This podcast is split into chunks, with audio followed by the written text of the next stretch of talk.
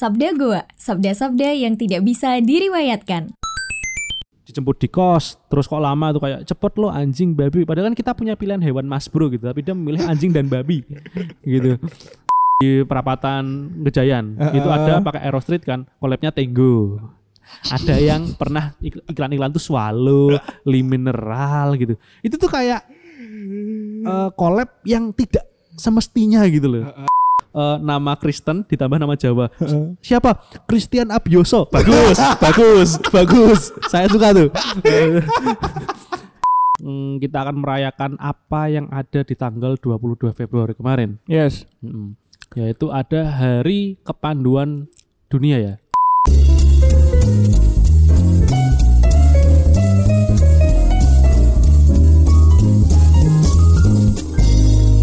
Welcome to podcast Sabda Gua. The words cannot be spoken. Wih, tidak bisa diriwayatkan, disabdakan by prophet. Ah. Always with us, the greatest of all time podcaster in this town, at least Sabrina Gara dan ada juga Ada Waraja Hakim di sini belum apa-apa sudah punchline-nya. Yang hebat ya. Sabdi Nagara ini si jago menaruh punchline Loh. di depan podcast. Kamis dan Jumat kita udah sepakat Hmm. English Day kecuali Ya. English Day di pertemanan di circle kita ya, Ya, udah ya, sepakat ya. itu hari Iya, Inggris. Iya, iya, iya, iya. Kita harus pakai aksen eh, Indonesia apa Inggris, Pak? Eh, Inggris yang British. Yang British. Ke British. Scottish saja ya. Jadi kalau misalnya ngomongnya nggak jelas ada itu namanya apa? Pembelaan. Mm-mm. saya saya juga mau yang nggak jelas. Saya mau mancunian. saya mau cosplay Marcus Rashford. Eh. Anyway, ngomong-ngomong tentang aksen dan mungkin bahasa ya. Mm-mm. Ke- Kemarin eh, aku udah nemu dari suku Kosha. Eh, bukan salah. Dari suku Kosha. Kosha. Heeh. Kosha, Bro. Kemarin sempat eh, lewat di Twitter. Itu pas bener-bener pas habis pembahasan yang Nasi Jazz kemarin Hmm. yang ngomong Chris sama Curious itu. Mm. Langsung muncul ada orang yang mungkin peneliti atau apa sih? Antropologi. Ah, Antropolog ya? Antropolog yang emang eh, dia berkelana di suku-suku pedalaman Hmm. mungkin Afrika. Mm. Kemudian dia ketemu sama Beruntung beruntung ya. Beruntung dia. Jadi antropolog gitu lulus dari antropologi. Soalnya kalau nggak jadi deh. Iya kan. Nah, Paling aman jokes pegawai bank. Ah, Ingat ah, paling aman. ya, Sebutin itu paling dulu aman. aja. Nggak jadi nggak jadi nggak jadi ngejokes ke sana ya. Hmm. Intinya si antropolog ini eh, sukses jadi antropolog. Iya benar. Sampai Afrika dong meneliti Sampai suku Afrika. Kosa. Eh, ya benar. Tentu saja punya dana yang oke lah ya Hmm. sampai Afrika nah.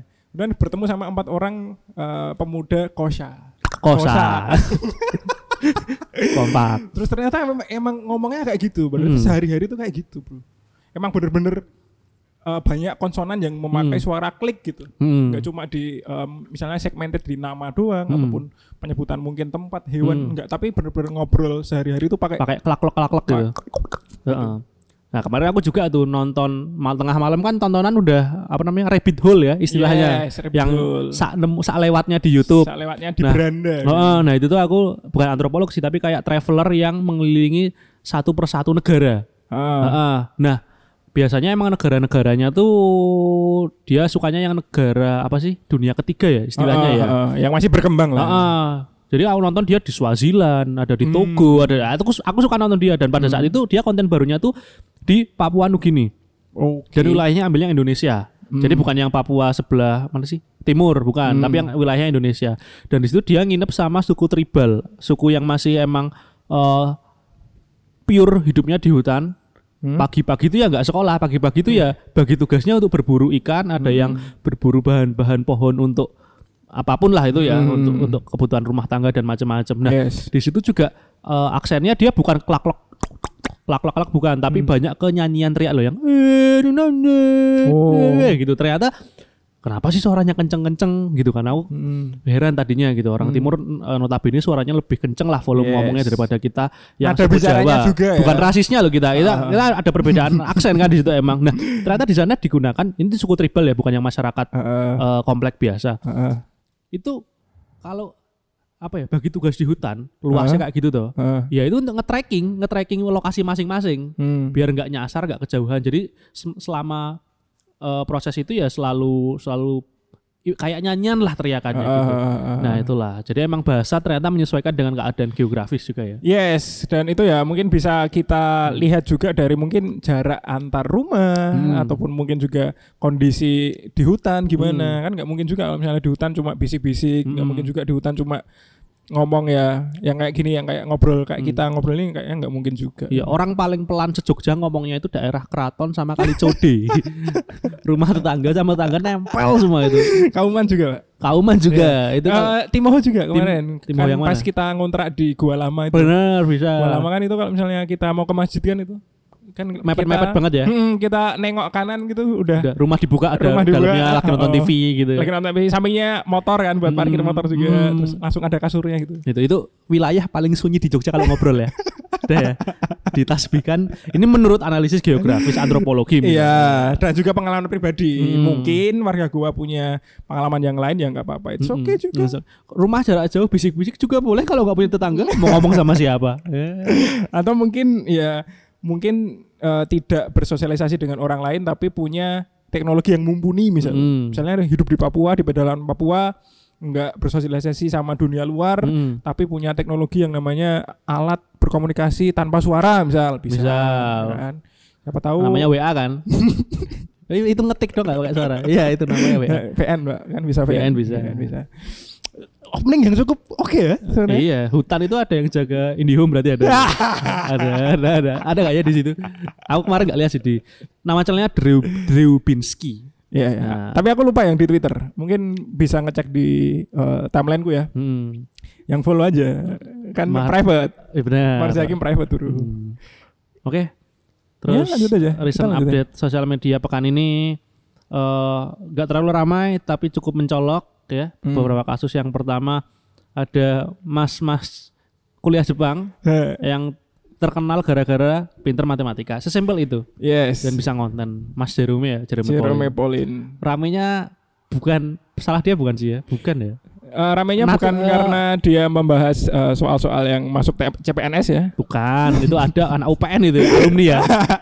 yang buat les-lesan PNS. Eh, Nah, itu Mas Jerome ini tadinya ada eh, ada jokes di dunia Twitter, di jagat Twitter hewan kapibara hmm. yaitu apa ya? Tikus terbesar sedunia itu. Eh, hewan pengerat, Pengerat bukan ya, tikus. peng- rodentia. Rodentia, Nah, itu. rodentia terbesar di dunia ini dinamai Mas Bro. Ya, karena, karena- namanya susah. Dan biar Iya buat meme aja ya. Ya, buat memang selain itu karena mungkin eh, tingkah dari kapibara ini cukup menggemaskan ya. Mengemaskan. Walaupun ya tetap binatang pengerat ya. Pengerat iya bener dan bercakar jadi haram. gitu. jadi kalau di Indonesia ada sate sa- eh bakso tikus, Heeh. bakso kalau di Brazil ya itu bakso kapibara. kan gede juga. Emang kapibara endemiknya Brazil. Endemiknya anu Amazon. Oh, Amazon. Benar. Berarti kalau ada kapibara di Indonesia itu impor ya? Ya impor Bonbin itu kan waktu itu lewat Tokped ya ada kami Mas Bro itu garansinya asuransi aman gitu udah bisa bisa Brazil ada Nah, apa hubungannya Jerome Pauline dengan Mas Bro ini ya? nah Jerome Pauline ini setelah jokes Mas Bro ini bergulir dan masih lucu ya masih Hmm. digunakan meme-memenya tentang Mas Bro Jerome Pauline ini mengetweet Yes. dengan foto kapibara wah kapibara lucu juga ya Ah, Nah, terus out of ah, ah. nowhere ada akun anon yang mengomentari bahwa wah Jerome Pauline udah ikut-ikutan nih kita tinggalin kita ganti hewan lain Hmm. Yes. intinya kayak gitu dan Ya. rame Mm-mm. berarti banyak yang mengafirmasi bahwa mari kita tinggalkan ini karena Jerome Pauline udah ikut-ikutan Hmm. dan arusnya itu jadi eh, ada akun-akun yang mengenal Jerome Hmm. Pauline menyebar aib-aibnya gitu Yes, ini mungkin cenderung ke eh, arah angin yang negatif ya. ya Padahal dari mungkin akun anon yang mungkin cuma bercanda aja tentang eh, seorang Mas Jerome, Paul, Jerome Pauline yang dianggap party pooper party ya. karena- atau perusak suasana Yes. Nah, jadi kalau ada di tongkrongan terus ada satu orang nih mulai ngomong tongkrongan jadi nggak seru Nah, Hmm. definisinya kayak gitu Yes, nah terus tapi jadi berujung ada akun-akun yang mengenal tuh nyebarin aib-aibnya gitu kayak Hmm. Jerome Pauline udah rame nih keangkat namanya sekalian ah gitu ya. dan yang tak amati kesalahannya tuh oke lah secara eh, pertemanan secara circle digambarkan di situ bahwa nggak menyenangkan Hmm. party pooper yes. tapi aib yang disebarkan tidak sebanding dengan kebencian yang harusnya diperoleh bukan bukan ya dengan kebencian yang pada saat itu diperoleh gitu loh Mm-mm. bahwa kesalahannya nih misal cuma kayak nggak cuma sih Eh, coba coba dinilai sendiri ya dinilai sendiri coba aja eh, sering bukan aku nggak tahu sering apa nggak ding. Kalau ada informasi-informasi disampaikan, dia kadang kala tuh sukanya asbun alias asal bunyi. Hmm, mirip sok kayak tahu. mirip kayak eh, sabda gua ya. Ya, sok tahu kita party pooper. ya, sok tahu. Terus kalau ngonten itu Nggak tahu tempat. nggak tahu tempat, Nggak tahu tempat, gitu. nggak tahu waktu juga. tahu. Hmm, jadi nek menurut pribadi oke, hal itu memang nggak menyenangkan. Tapi untuk dibully sebegitu gedenya kurang worthy sih. Yes, yes, yes. Saya juga setuju kalau masalahnya ini kalau saya perhatikan ya, kalau Hmm. diperhatikan di timeline Twitter dan juga mungkin TikTok ini udah wah, parah pak bulinya Hmm. pak udah ya mirip-mirip sama bully yang bener-bener bully secara verbal ya belum ke fisik Kan dia nggak ngantemi wong, tidak melecehkan uang gitu. nanti belum belum Heeh. Maksudnya kasihan, kasihan aja. Bukan berarti aku mendukung dia menyenangkan enggak. Valid kalau nggak menyenangkan gitu loh. Ya, karena karena apa? Karena kalau menurut kita ya, pandangan kita sebagai orang yang nongkrong banget nih, kita kan nongkrong banget. Di tongkrongan kan kita lo gue lo gue ya kan. Nah, lo tuh gimana kalau menurut lo? Iya, gue habis ini langsung ke peng, peng- apa eh Gunadarma gue. Habis ini gue langsung langsung ke sana. Iya. Kalau gue sih ke Lowok Waru. Lok baru gue biasa kalau langsung arah Jaksel Jakal gue. gue gak kuat gue kalau di sini. Nah, ya kita eh, mungkin akan merefleksi saja kepada Mas Jerome Pauline ya karena kita yakin kita berdua ini misalnya aku sama Sabdi dan mungkin ya juga teman-teman warga gue semua mungkin akan ngeh juga kalau misalnya kita pasti punya setidaknya kenalan lah ya. Kalau Hmm. misalnya kita nggak mau anggap teman ya udah kolega aja. Hmm. Kolega atau kenalan yang memang yang nggak enak aja diajak Hmm. temenan gitu. Party pooper juga Party karakternya juga. sama. Party pooper. Nah, gimana sih sebenarnya cara menyikapi party pooper ini? Kalau menurutku sih ya udah gitu aja. Ya udah soalnya itu udah sikap kan. Sikap. Sikap sifat Sifat, yang kalau karakteristik. karakter kalau yang dirubah nanti dia nggak bisa ngomong be myself. Nggak bisa dia proud of myself self love dia nggak bisa ngomong kalau dia disuruh dirubah jadi biarkan dia menjadi party pooper Heeh. Dan- Sebenarnya kalau menurut pandangan gue ya, party pooper ini mendasarnya adalah sikap yang tidak bisa menempatkan diri. Mm-mm. Jadi kayak mungkin nih, mungkin di satu waktu kita juga bisa jadi seorang party pooper. bisa jadi kalau eh, misal tongkrongan ada lima orang party pooper semua Yes. kita ke situ Hmm. ya kita jadi party poopernya dong karena kita beda Yes, tipe Bisa jadi. iya sih, tapi iya sih. iya kan kalau mereka party pooper jadi satu mereka merasa Iya, itu iya, sebuah iya, kecocokan dan kita yang berbeda dianggap ya yang nggak asik gitu begitu pula mereka kalau emang pada dasarnya cara bersosialnya berbeda terus Hmm. dengan kita yang Berbeda sama juga. Hmm. heeh, kita lagi sama terus dia datang ya dia yang jadi party poopernya gitu loh Iya iya iya. iya. Nah, Masuk akal juga tapi. Heeh, jadi kayak ya dia cuma lagi datang di circle yang salah sih Kalau menurutmu itu? Hmm, menurutku jadi dibully nggak usah tapi tak diemin nah aku Ya, tak ya, diemin ya, ya. nggak tak respon tapi tatapanku nganu sih skeptis kayak mangkel kayak "Ah, ya apa sih gitu tapi tapi nggak tak ucapkan gitu loh cuma tak "Ih, ya, ngomong apa kamu gitu kadang tak gituin doang Iya, iya, ngomong-ngomong batin ya Mm-mm. Nah aku sih itu ya Sab, tergantung apa ya namanya tergantung suasana juga. dan dan satu lagi ya Ah, apa tuh? nggak tak anggap teman itulah. jadi cuma menganggap kolega. Nah, jadi kalau ya. pertama pertanyaanmu nanti, kalau ada temanmu yang party pooper gimana sikapmu gitu? Ya jawabanku ya kalau temanku party pooper dari awal dia udah gak jadi temanku.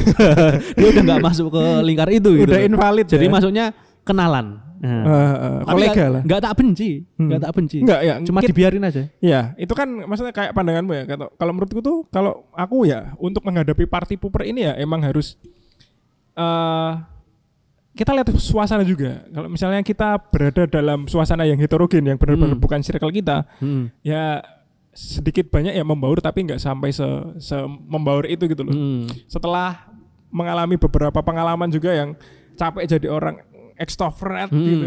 Wih. extrovert. Energi, Extrovert. energi seksualku habis. Yes. Ah. Kayak gitu aku merasa bahwa kayaknya nggak nggak segitunya deh temenan sampai harus apa ya apa ya kayak open kepada semua orang itu enggak. Hmm. Jadi, jadi ya kalau misalnya kita kan umur bisa dibilang quarter life crisis. Ah, ya. Tai, tai. Iya, iya, iya. Jadi mungkin mungkin memang sekarang ini sudah banyak eh, teman-teman ataupun orang-orang yang udah kita saring dan juga ya kita pilah lah ya. Mm-mm. Kita udah bener-bener jadiin yang teman yang mungkin akan berlanjut lebih lama gitu. Ya ini salah satu ampas-ampasnya kan party pooper nih yang Yes. yang nggak masuk saringan gitu. Ya eh, yang nggak Nah. masuk saringan kita, Ah. mungkin dia nggak jadi party pooper di circle-nya dia yang Iya. dianggap sebagai temannya dia. Ah. Jadi cuma ya mungkin eh, gesekan antar beda circle aja Hmm. dan nggak sampai worth it untuk dibully bisa menurutku. bisa jadi beratnya itu kalau kamu ada di lingkungan kalau pertemanan kan bisa dipilih. Yes. Kalau kayak kerja, Nah, orga- organisasi, Hmm. kuliah di, di kelas gitu. Nah, Hmm. yang agak berat tuh aku merasa di situ. Maksudnya Hmm. kita mau nggak mau kan harus ketemu sama nih orang terus gitu sama Hmm. si party pooper ini gitu. Hmm. Nah, itu itu kalau temen kan ya udah tinggal nggak usah diwaro gitu. katanya nggak temen. Apa? Oh ya bener. kalau di lingkungan pertemanan. Nah, Ah, itu tadi. nah, bisa kan tuh bisa enggak bisa bisa dipilih lah. Heeh. Kalau udah kelas kerja organisasi ya ya mau nggak mau. kalau emang udah dalam situ ya udah di diemin aja. Ya tapi keep profesional kan kalau Nah, misalnya iya, benar. sama teman kerja kelompok ya kita kerja kelompok. Kalau misalnya kerja ya kita Hmm. ya profesional sebagai kerja. Kolega sel- kerja aja. Selagi salah penempatan dia nggak menyakiti, nggak usah disakiti Iya balik. bener. Hmm. Kalau cuma masih kayak norak-norak doang, nggak usah sakiti balik. Heeh, Tapi heeh. kalau udah salah tempatnya kok sudah menggores hati dan ego, Mm-mm. layak layak diantem ya. kan udah ada sebabnya. Itu pun bukan party pooper boleh kan? Bukan party pooper boleh. Maksudnya kalau teman kita sendiri pun ya, yang kita Hmm. anggap teman, yang kita anggap akrab, udah melampaui batas kan pasti ada Tetep ada. batasnya. Tetap Ah. ada batasnya walaupun itu pun sedekat apa pun itu pasti ada batasnya. Nah, Dan mungkin misalnya udah melampaui party itu, pooper tuh resiko melampauinya lebih besar karena Yes. bisa menempatkan dan Ah. tidak deket-deket amat. Nah, gitu. Ya gitu aja sih. Jadi buat teman-teman Mas Jerome Pauline ya yang Ah. nyebar aib-aibnya gitu, bukan teman sih itu. Menurutku cuma ya kenal-kenalan mereka lah yang kebetulan Yes. sama-sama di Jepang, Mm. sama-sama tahu terus nyebar-nyebarin aibnya, lu nggak asik. Yes, Anda yang sebenarnya party pooper itu. Ah, ah, Ya. Kenapa gitu? Ya, kita lanjut ke recent update yang selanjutnya. Ini mungkin agak kita akan agak membara ya karena sangat Genrenya beda. Gen- Kalau di Mas Jerome Pauline tadi kita membahasnya ya slice of life lah ya Hmm. tentang kehidupan sehari-hari, tentang kehidupan pertemanan yang ya cuma masalah receh-receh, cuma masalah penangkapan tentang sudut pandang aja yang Hmm. beda mungkin. Tapi kalau ini udah masuknya kriminal ya. Hmm. Apa kriminalnya? Nah, tenang saja wargaku ini ada dua permasalahan dan juga kasus kriminal yang terjadi dan ramai di sosial media akhir-akhir ini. Ya, pekan ini ada pertama ada apa? Yang pertama ada mbak-mbak yang mengalami abuse ya oleh Abuse. pacarnya. Ya, jadi dari mahasiswa UPH Universitas Pelita Harapan. Nah, itu Hmm. Yes. kalau lagunya di Niki tuh yang School of Like and Hope. iya, ada kan iya, liriknya iya. Heeh, Like and heeh. Hope itu.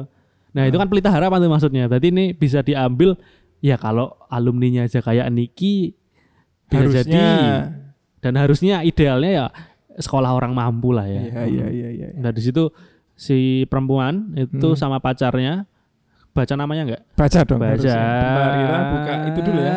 Harus kalau kita misalnya buka treatnya dulu karena saya nggak standby di HP dan saya ngomong gini buat mematikan dead air aja kita buka Bentar, aku aja yang dead air ya. Mm-mm. Jadi untuk setiap kasus entah itu eh, pelecehan, entah itu kekerasan, entah itu yang merugikan orang banyak, kita harus sebut namanya dan agar eh, kita bisa ingat-ingat Oke. saat kita kembali lagi dalam eh, audio ini ya. Hmm, oke jadi nama korbannya tuh Mbak Anissa Sakinah mahasiswi UPH Hmm. eh, manajemen bisnis angkatan 22 masih muda Ah, benar, angkatan 22. Kamu angkatan kita angkatan 18, 2018. selisih empat Jadi tahun. selisih 4 tahun. umur 19 lah Umur 19 Atau itu 18. maba. Ini tahun 23 ya udah setahun kuliah Ya, mungkin Nah. setahun kuliah. Oke. setahun Lanjut. kuliah dengan pacarnya itu yang menganiaya namanya Benedict Devon Kusuma yang angkatan 2020 jadi lebih tua nih Yes, Oke. yes, yes, yes, yes, yes. Wah si si pelakunya ini menganiaya tuh udah sampai tahap pemukulan, geret, dijedukin, sampai hidungnya berdarah dan macam-macam. Tangannya juga di sini digambarkan pernah berdarah lebam gitu. Hmm. Dan lukanya luka-luka bukan memar juga ya, memar banyak, tapi juga ada luka-luka koreng gitu loh. Berarti kan darahnya keluar ya.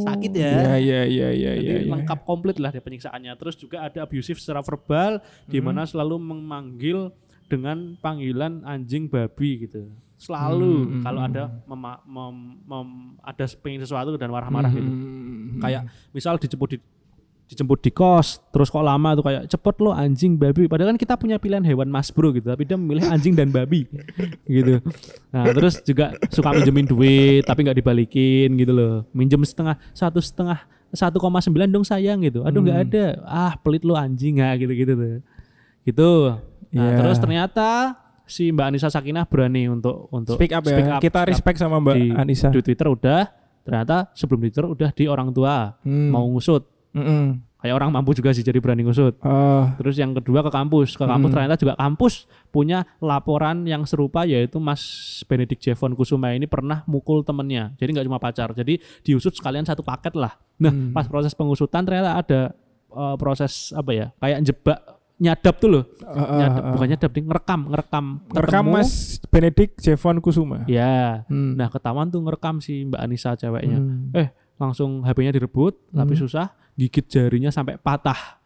Si Mbak Anissa digigit jarinya sampai patah. Patah tulangnya. patah tulangnya itu. Nah terus tapi UPH ternyata udah mengeluarkan statement bahwa Mbak Mas Benedik ini di DO di drop out tapi secara jalur hukum belum. Nah ini yang masih dituntut oleh warga netizen tuh biar jalur hukumnya kayak segera jalan gitu Yang pertama kita ucapkan bela sungkawa untuk Mbak Hmm. Anissa ya. Semoga eh, mental Mbak Anissa ini tetap eh, dikuatkan, Hmm, juga tetap eh, stabil karena eh, kita yakin bahwa mengalami hal-hal yang seperti ini akan sangat menguras mental ya dan Hmm. tenaga juga nggak cuma eh, fisik yang sakit tapi juga hati juga yang mungkin akan lama sembuhnya. hmm, materi bisa jadi secara hukum Yes, bisa juga dan juga kita juga respect sama Mbak Anissa yang sudah berani eh, speak up ya. Hmm, Kita kawal terus kasusnya. Kita mungkin kalau misalnya eh, lewat DTL mungkin Hmm. bisa like, retweet biar ya engagementnya naik Hmm. terus. hmm. Biar kita juga bisa eh, menjebloskan Mas Benedict Jevon Jevon Kusuma. Kusuma ini ke penjara. Hmm. Dan ke yang ketiga juga respect kepada UPH ya Hmm, yang telah langsung eh, Mengusut. mengusut dan juga melakukan Sikapnya jelas. DO ya kepada si Mas Benedict Jevon Kusuma ini hmm. dan sekali lagi mungkin kita harapkan kepada uh, UPH ini untuk terus mengawal kasus ini ya Hmm. jangan sampai ditinggalkan duluan dan jangan sampai cuma berhenti di uh, DO doang Hmm. jangan sampai kayak gitu dan mungkin apa ya ini kan sering banget ya kayak gini Sering. kita udah sering bahas pacar yang abusive ya Heeh. tanpa lihat gender pun sering kebalik-balik gitu Iya. kadang yang cewek kadang yang cowok gitu Mm-mm. atau Tapi ya memang kasus mayoritas- keluarga Mm, gitu tapi yang mayoritas. memang mayoritas yang Cowok. cowok. Dan kita juga tidak me- apa ya, mendenial itu ya, Hmm. mendinai itu dan juga mungkin ini ini ini juga sekedar tips ya dari Hmm. kita yang sama-sama cowok yang mungkin ya 11 12 lah sama party puper tadi ya. Hmm. Kalau misalnya eh, memang ada entah itu eh, lawan jenis ataupun eh, sejenis Hmm. itu memang kita bisa lihat dari kalau red flag istilah zaman sekarang mah red flag gitu. Iya. soalnya Mas Jevon nih ya harus bukan harusnya ya kalau bisa dilihat dari pukulan pertama gitu dari kekerasan pertama atau verbal pertama udah Sebelum dari Mbak Anissa ya, karena Iya. kan ada kasus pemukulan Mm-mm. yang terjadi ya. jadi dari pertama ya ya ya Sudah terlihat. segera ditinggalkan Iya, iya. Tapi memang bisa jadi Mas Devon ini manipulatif. Jadi Mbak Bisa Anissa tuh jadi. bisa dipertahankan terus gitu dengan minta Mm-mm. maaf atau dengan ancaman atau dengan apa nggak tahu. Mm-mm. Jadi jangan seuzon dulu sama Mbak Anissa. yes. Tapi kalau secara umum kok udah ada verbal kasar pertama atau ada fisik pertama, ya itu ditinggalkan. Secara logika kan kayak gitu. Iya, Hmm. itu untuk eh, kira-kira yang yang paling gampang lah ya. Hmm. Karena memang eh, verbal abuse ini sebagai red flag pertama ya bagi kita. Eh, beda verbal abuse sama kalau kita kita min- misal nongkrong ya. Hmm. Mungkin wah lucu banget anjing misal. Beda. Wah, jancuk. Eh, itu Heeh. beda beda konteksnya verbal abuse itu lebih bener-bener ke ketika kita ada permasalahan mungkin Hmm. lah baru cekcok mungkin baru ya namanya hubungan kan nggak selalu mulus ya Ya ya apa sih in- intensitinya tuh untuk menghina lah. Heeh, Bukan untuk untuk bercanda beda. Heeh, heeh, heeh. itu udah salah satu red flag yang bener-bener Hmm. eh, ketara ya Hmm. Nah, dari kita nih Hmm. red flag red flag apa? Kalau kita berarti deketinnya perempuan ya. Heeh. Ada hubungan asmara perempuan. Nah, Mm. Red flag apa nih yang membuat kayak wah enggak sih kalau yang ini. Nah itu apa Kim? kalau kamu Kim. aku tuh nggak jago ya menilai Hmm. red flag lawan jenis. Enggak jago. Jadi emang kamu selalu menerima lihat-lihat dulu gitu aman-aman. Enggak, karena karena kan ya akhir-akhir ini kan ya memang baru berkumpulnya sama cowok-cowok Mm. dan juga mungkin di, di dunia kerja juga minim Mm. wanita kan. Mm. Jadi memang ya mungkin sedang tidak into Mm. untuk uh, menjalin hubungan dengan lawan jenis. Bukan berarti saya mau menjalin hubungan dengan sejenis ya, bangsat. Mm. Tapi ya lebih mungkin lebih uh, Lagi- fasih aja dan lagi mengetahui. lagi kurang tajam lah. Ah, Nah, lagi cia, lagi kurang tajam ya. Kurang Nah, kalau aku kalau red flag yang kentara tadi ada yang mukul, misal ada Ah. lagi berbohong, Ah, berbohong, manipulatif. terus manipulatif, terus selingkuh juga red flag selingkuh kan. juga red flag. Terus ada merampok, Mm-mm. itu red flag itu. Terus ada melacurkan diri, itu juga red flag. Tapi gimana kita nemu cewek yang merampok dan melacurkan melacurkan diri pada paket yang sama ya? Ya susah ya, susah ya. Yo, merampok red flag loh. Iya. Bonnie and Clyde kemarin kita bawain itu Bonnie and merampok. Itu red flag. kemarin, red flag. Heeh. Tapi nggak red flag bagi pacarnya kan partner in crime. Sama-sama. Tergantung ya. POV berarti red flag tuh. Iya, iya. Siapa tahu, siapa tahu ya. Hmm. Yang mungkin mungkin Hmm. pencinta fetis dan juga genre genre BDSM. Mm, FFM atau MMF gitu. Tapi beda itu eh, konteksnya beda. Kalau abuse itu benar-benar abuse kalau ya BDSM itu kan cuma bermain per round dan Nah. role playing ya. Nah, itu tadi Beda, ya. beda, beda. Itu contoh red flag yang sangat kentara dan layak ditinggalkan tadi. Iya, Tapi iya, kalau iya, aku iya. pribadi yang pertama itu molor waktu game. Hmm, oh itu yang Molor waktu. yang apa ya namanya yang yang kita temui sehari-hari. Ya itu anehnya itu. Nih red flagku terhadap lain jenis yang gak deketin itu kalau molor. Misal aku tuh kalau berangkat jemput, kan biasanya yang jemput laki-laki lah, itu kultur Indonesia lah yang masih Dan patriarki. patriarki. Heeh. Hmm. Dan aku jalankan itu gitu. Hmm. Aku tuh kalau mau berangkat, mau siap-siap nih, siap-siap dari rumah, baru mau mandi tuh tak kabarin. Nanti selesai mandi sama OTW tak kabarin. Berarti kan ada waktu dari rumah ke rumah yang dijemput itu udah ada estimasi waktu tak kasih tahu juga. Ini aku udah mau OTW kira-kira 20 30 menit. Mm. Kalau sampai sana masih alasan dandan, Hmm. ma- masih baru mandi, itu kayak lah kan janjiannya kita nggak mepet. Mesti Yes. aku janjian nggak mepet. Iya, iya, Kalau iya, iya. kalau mepet eh, akan normal kalau aku nunggu. Hmm. Kalau ini enggak itu udah janjian yang fair sama-sama fair lah Hmm. dan persiapan waktunya aku pikir udah pas. Tapi kalau masih molor nah itu itu red flag sih kayak wah Ah. enggak enggak suka. Hmm. Dan yang kedua udah molor misal atau tepat waktu juga apa-apa. Tapi kalau keluar main janjian pakai sepatu Aero Street itu juga red flag. Pakai sepatu Aero Street. Enggak sih aku aku nggak ngina mereknya aku cuma red flag kalau merek itu titik kan apalagi kalau mereknya yang eh, collabnya mereknya aneh-aneh tau gak ada yang tadi aku tadi pagi tuh di perapatan Gejayan Heeh. itu ada pakai Aero Street kan collabnya Tenggo ada yang pernah ik- iklan-iklan tuh Swallow, Lee Mineral gitu itu tuh kayak eh, collab yang tidak semestinya gitu loh Heeh. nah itu itu itu merek yang aku red flag eh ini kita- udah kita bahas bro. apa Udah kita bahas ini. Ya, Red flag, sering, emang sering aku hina aja sih sepatu ini. di episode uh, pas kita bahas gempa itu loh. Iya kayaknya. ya. Ibu-ibu uh, pakai jersey Real Madrid. Itu Uh, udah pernah oh bro, iya, iya, udah iya. pernah bro. Ya emang sangat mencolok ya red, red flag gitu kalau. Soalnya pernah aku asisten juga asisten gitu kan kayak eh, asisten di kampus. Heeh. Ada tuh lihat bawah ya Aero Street ya langsung underestimate bro. Asli sepatu seratus ribu itu. Gitu. Kalau hakim ada nggak? Nggak ada nih. Berarti lagi kurang tajam ya. kurang tajam bro. Heeh. Tapi kalau misalnya kita tarik eh, sedikit yang tadi molor, itu nggak cuma red flag untuk eh, wanita aja, tapi Hmm. juga cowok juga bisa. Masalahnya gini Kim.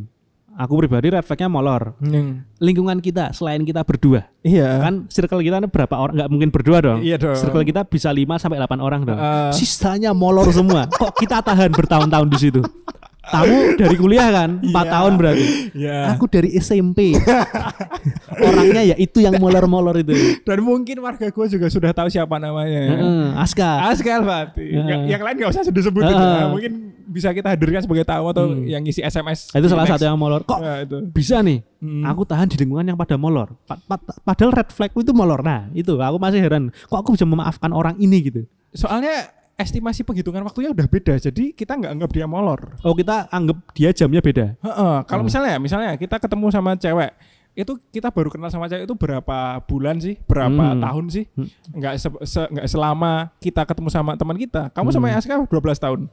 Iya kan? Ya Hampir dari 13 kan? 10 Ya, dari 10. 2012. Dari 2012 hampir 10. eh, 10 tahun lah. Satu dekade Maya. eh, aku 4 tahun kan. Hmm. Itu kan waktu yang lama loh untuk mengenal seo- seseorang gitu loh. Hmm. Dan kita juga udah tahu oh kalau ini tuh karakternya gini gini gini Hmm. gini. Jadi kalau misalnya kita berdua Heeh.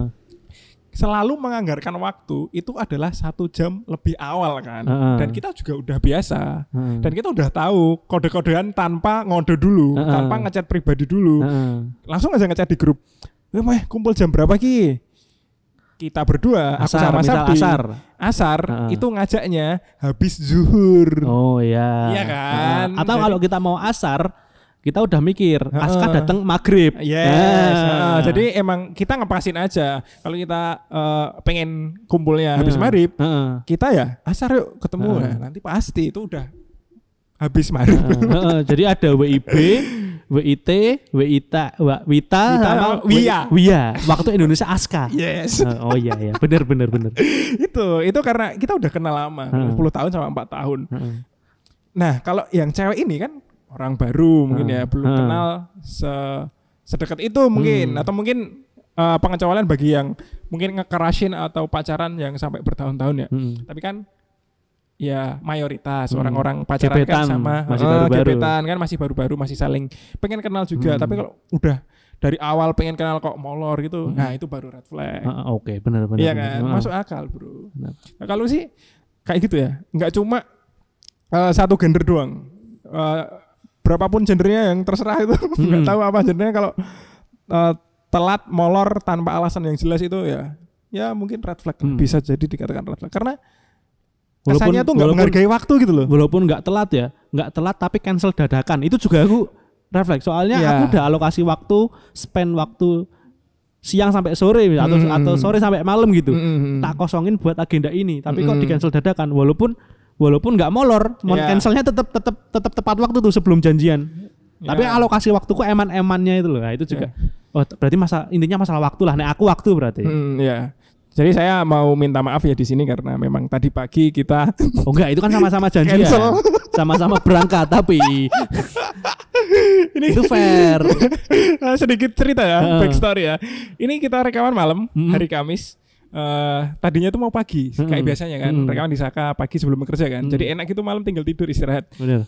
tadi waktu aku berangkat sampai radio mau rekaman ternyata trafonnya jeblok pak Heeh. Trafonnya jeblok dan diperkirakan nyala itu habis zuhur Hmm. otomatis saya sudah bekerja dong Hmm. terus saya kalau mau misalnya pindah cabang itu Terlalu jauh terlalu waktu jauh sempit. Hmm. waktunya sempit nanti kita terlalu buru-buru juga rekamannya jadi kita aku nelpon Sabdi untungnya mas Sabdi masih di Lempuyangan ya tadi Lempuyangan. masih di Lempuyangan nggak terlalu jauh lah Hmm. jauh sih 15 menitan tapi Enggak masalah lebih aku. jauh lagi Oh. dari Lempuyangan ke Saka gitu Bener. kan Nah, terus ya udah kita akhirnya untuk ganti reschedule, malam. eh, Tapi aku anggap itu malam. cancel yang fair. Kamu udah OTW. Heeh. Aku juga udah OTW. Heeh. Ternyata ada ada keadaan yang tidak bisa dihindarkan lagi Hmm. dan waktu mepet. Ya itu fair itu udah sama-sama usaha gitu loh. yes yes, Bukan yes. dengan dengan cancel tiba-tiba dia masih di Hmm. rumah, aku udah mau siap berangkat tuh akhirnya bajing. masuk akal juga masuk akal. Ah, eh ini balik lagi ke red flag ya. red flag. red flag. Tadi apa? Eh, molor masalah Molor. waktunya ya. Terus sepatu Aero Street. Bener. Ada lagi nggak? Sama tas Gucci. sama baju apa? eh, outer yang Gucci Gucci gitu, Eh, Lacoste eh, gitu gitu. LV LV gitu. LV, ya. LV, ya, tapi yang tulisannya gede-gede. Heeh, Nah, yang KW-KW gitu Ah, ya. Padahal motornya beat pink wis jadul.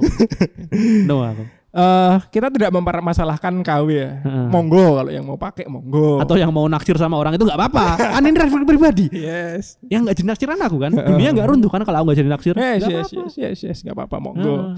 Ada lagi mungkin aku mau nambahin boleh? Boleh, apa Jaket jeans. Jaket jeans. Kamu jaket jeans. Jaket jeans. Jaket jeans Yang- yang nggak bisa mix and match-nya. Oh ya. Berarti nggak semuanya. Berarti ini masalah Eh, berarti- fashion. Berarti masalah fashionnya. Nah, tapi tadi buat ngejokes aja kan dibuat, dibuat, dibuat spesifik buat ngejokes kan. Ah. tapi emang Mbak, jaket jeans tuh eh salah satu outer yang sebenarnya simple. Simpel. Tapi kadang orang-orang itu nggak bisa cara mix and match Hmm. match-nya. Hmm. Termasuk sama yang tadi yang pakai kaos terus saya LV, Gucci, Lacoste. Lacoste gitu kan. Iya. Nah, itu itu sebenarnya masalah taste aja. Mm. Nah, kita kan bisa lihat taste orang dari sekali lihat dong Mm-mm. dan otomatis itu dari outfitnya dari eh, covernya. Mm. Jadi ya udah kelihatan kok sebenarnya. Jadi sebelum deketin ya sebenarnya udah kelihatan dari IG-nya udah kelihatan. Kecuali kalau IG-nya dihapus semua postingannya itu kita harus mungkin reach in-nya dengan ketemu lalu dijudge wah tidak cocok baru besok tidak main lagi. Atau mungkin itu adalah red flag yang lain. IG tidak ada postingan. bisa jadi orang lain red flag-nya itu. Ya bisa Oh, jadi. iya. Emang Bisa macam-macam ya? Emang Macam-macam red flag. Berarti kalau aku eh, waktu lah paling Ha, ha, paling utama. Mm. Walaupun nanti yang lain turunan bisa, tapi Mm. utamanya nomor satu waktu. Waktu Ya, ya. kamu ya, berarti ya. fashion dulu boleh? boleh, boleh, Boleh. boleh. Bisa tuh Oke. fashion. Soalnya nggak enak pak di mata tuh Hmm. nyolok itu loh. Hmm. Misalnya kayak misalnya ya, orang pakai baju, oh ini eh, kombinasinya ini sama ini, Hmm. hitam hitam oke monokrom mau cewek kue cewek, Hmm. tapi ya kuning bisa match kuning gitu. terus sama biru gitu. Ada kan, ada kan itu di Win kan kita sering lihat kan, kerudungnya kuning, jasnya biru gitu. Ternyata tentara Ukraina, Andrei Shevchenko bisa jadi pakai jersey Ukraina. Santai Kim, aku udah siap. ada yang pakai eh, baju hitam, Hmm. celana hitam, sepatu Hmm. futsal, oh pemain black steel. Black Black Steel boleh, bisa. Jokesku sekarang berdekatan dengan futsal futsal Iya, ya. kamu duniamu sekarang di situ. Ada yang pakai sepatu futsal, bajunya baju biasa, ngomongnya bahasa Inggris jelek, pelatihnya Black Steel. Kayak tapi tapi ini agak inside joke maaf ya. Tapi pelatihnya itu orang Sorry, Thailand sorry, tapi bahasa sorry. Inggrisnya jelek. Intinya gitu. Ada yang pakai sepatu futsal, Heeh. celana bahan, Hmm. baju eh, hem, Nah, pakai eh, tas eh, polo alto. apa tuh? Anak Rohis. Iya. tapi biasanya dia sepatunya hitam polos tuh, Garfield. bisa jadi, bisa jadi. Hmm. Tapi itu eh, berarti kan sebenarnya red flag itu tergantung POV orang ya. Dan mungkin kita semua setuju bahwa POV kita akan satu suara dalam Hmm. hal red flag yaitu mas-mas yang ngantemi orang sampai koma. Mm-mm. Ini juga Ada Hmm. kasus kekerasan yang kedua. Setelah tadi kita bahas Mbak Anissa, dipukulin Mas Benedik. Mas Benedik, Jevon Kusuma ya, Ah, iya, betul. si bajingan itu. Heeh. Belum bajingan, Belum. harus bajingan. Kita ngomongin Mas Benedik, Jevon Kusuma adalah seorang Bajingan, bajingan. ya. Nah, Potong titit lah ya. eh, udah fix kita udah. Setiap Ya. ada kekerasan yang viral itu ya katanya udah. Nah ini uh, another kasus untuk uh, bajingan yang lain ya. Hmm. Yang bikin miris adalah saat aku baca dan mereka ini masih berusia belia pak. Dandi itu pertama. Mas Dandi. Mas Dandi umurnya 20 tahun. Heeh, Dia tuh punya pacar namanya Agnes. heeh. 15 tahun ini 15 tahun. Oh yang 15 tahun 15 ya tahun. si Agnes sama si yang dipukulin Si ya Mas. Agnes itu punya mantan namanya David, Yes. 17 tahun. Oh 17 tahun. Nah, si Mbak Agnes, Mbak Hmm. Agnes ini tuh nggak tahu jebak nggak tahu apa ya, tapi janjian sama David Sherlock. Hmm. David nyusul. Nah, terus ketemu sama ada Dandi juga ternyata di lokasi. Hmm. Diantemi guys. Diantemi sampai koma edan, edan. Dan sudut pandang yang sangat menarik di sini adalah yang pertama eh, Mas Dandi ini orang tuanya dirjen pajak dengan mobil Heeh. mewahnya kayak gitu ya. Hmm. Kemarin viral kan mobilnya dulu ya ternyata ya. Tapi ternyata sama motor Harley ya. motor harganya ternyata eh, bapaknya dirjen pajak, Heeh. dirjen apa ya? Pejabat lah pokoknya ya. Pejabat eh, kabak eselon 2 pokoknya. Oh, oh lah ya. Hmm. Mantep lah. Mantap lah. Pak. Heeh, terus ternyata yang diantemi salah alamat juga bro petinggi GP Ansor Wih, keren keren keren jadi eh ini ada yang satu pejabat yang diantemi backingannya adalah politik dan ormas Yes, ormas salah satu ormas terbesar ya. Mm-mm. NU ya. bawahannya iya turunannya NU kalau kalau dirunut Jadi gitu. intinya eh, ceritanya mungkin kayak gini. Ada seorang cewek Mm-mm. namanya Agnes, umurnya 15 tahun ya. Mm-mm. Sebenarnya yang umurnya lap- 15 tahun itu siapa tuh? yang cewek yang Oh, yang cewek. Nah, intinya itu. Aku cuma tahu eh, kronologinya gitu. Mm-mm. Si cewek ini punya mantan pacar namanya Mas David. David. Mas David ini korbannya. Eh, Mbak Agnes ini eh, bilang sama pacarnya yang baru yang bernama Denger nggak sih ASM. Eh, kalau makan denger sih denger dong. Iya. Cocotmu tak nah. nah yang ngarep mic ya kedengeran. Sama sini. Eh Dandi. Nah, Mas Dandi. ya. eh, si Mbak Agnes ini cerita sama Mas Dandi kalau misalnya dulu pernah dilecehkan kayak gitu. Kemudian si Mas Dandi ini nggak terima. Akhirnya si Mbak Agnes ini nge-set up pertemuan antara Mas Hmm. David Oh, dan berarti juga ya.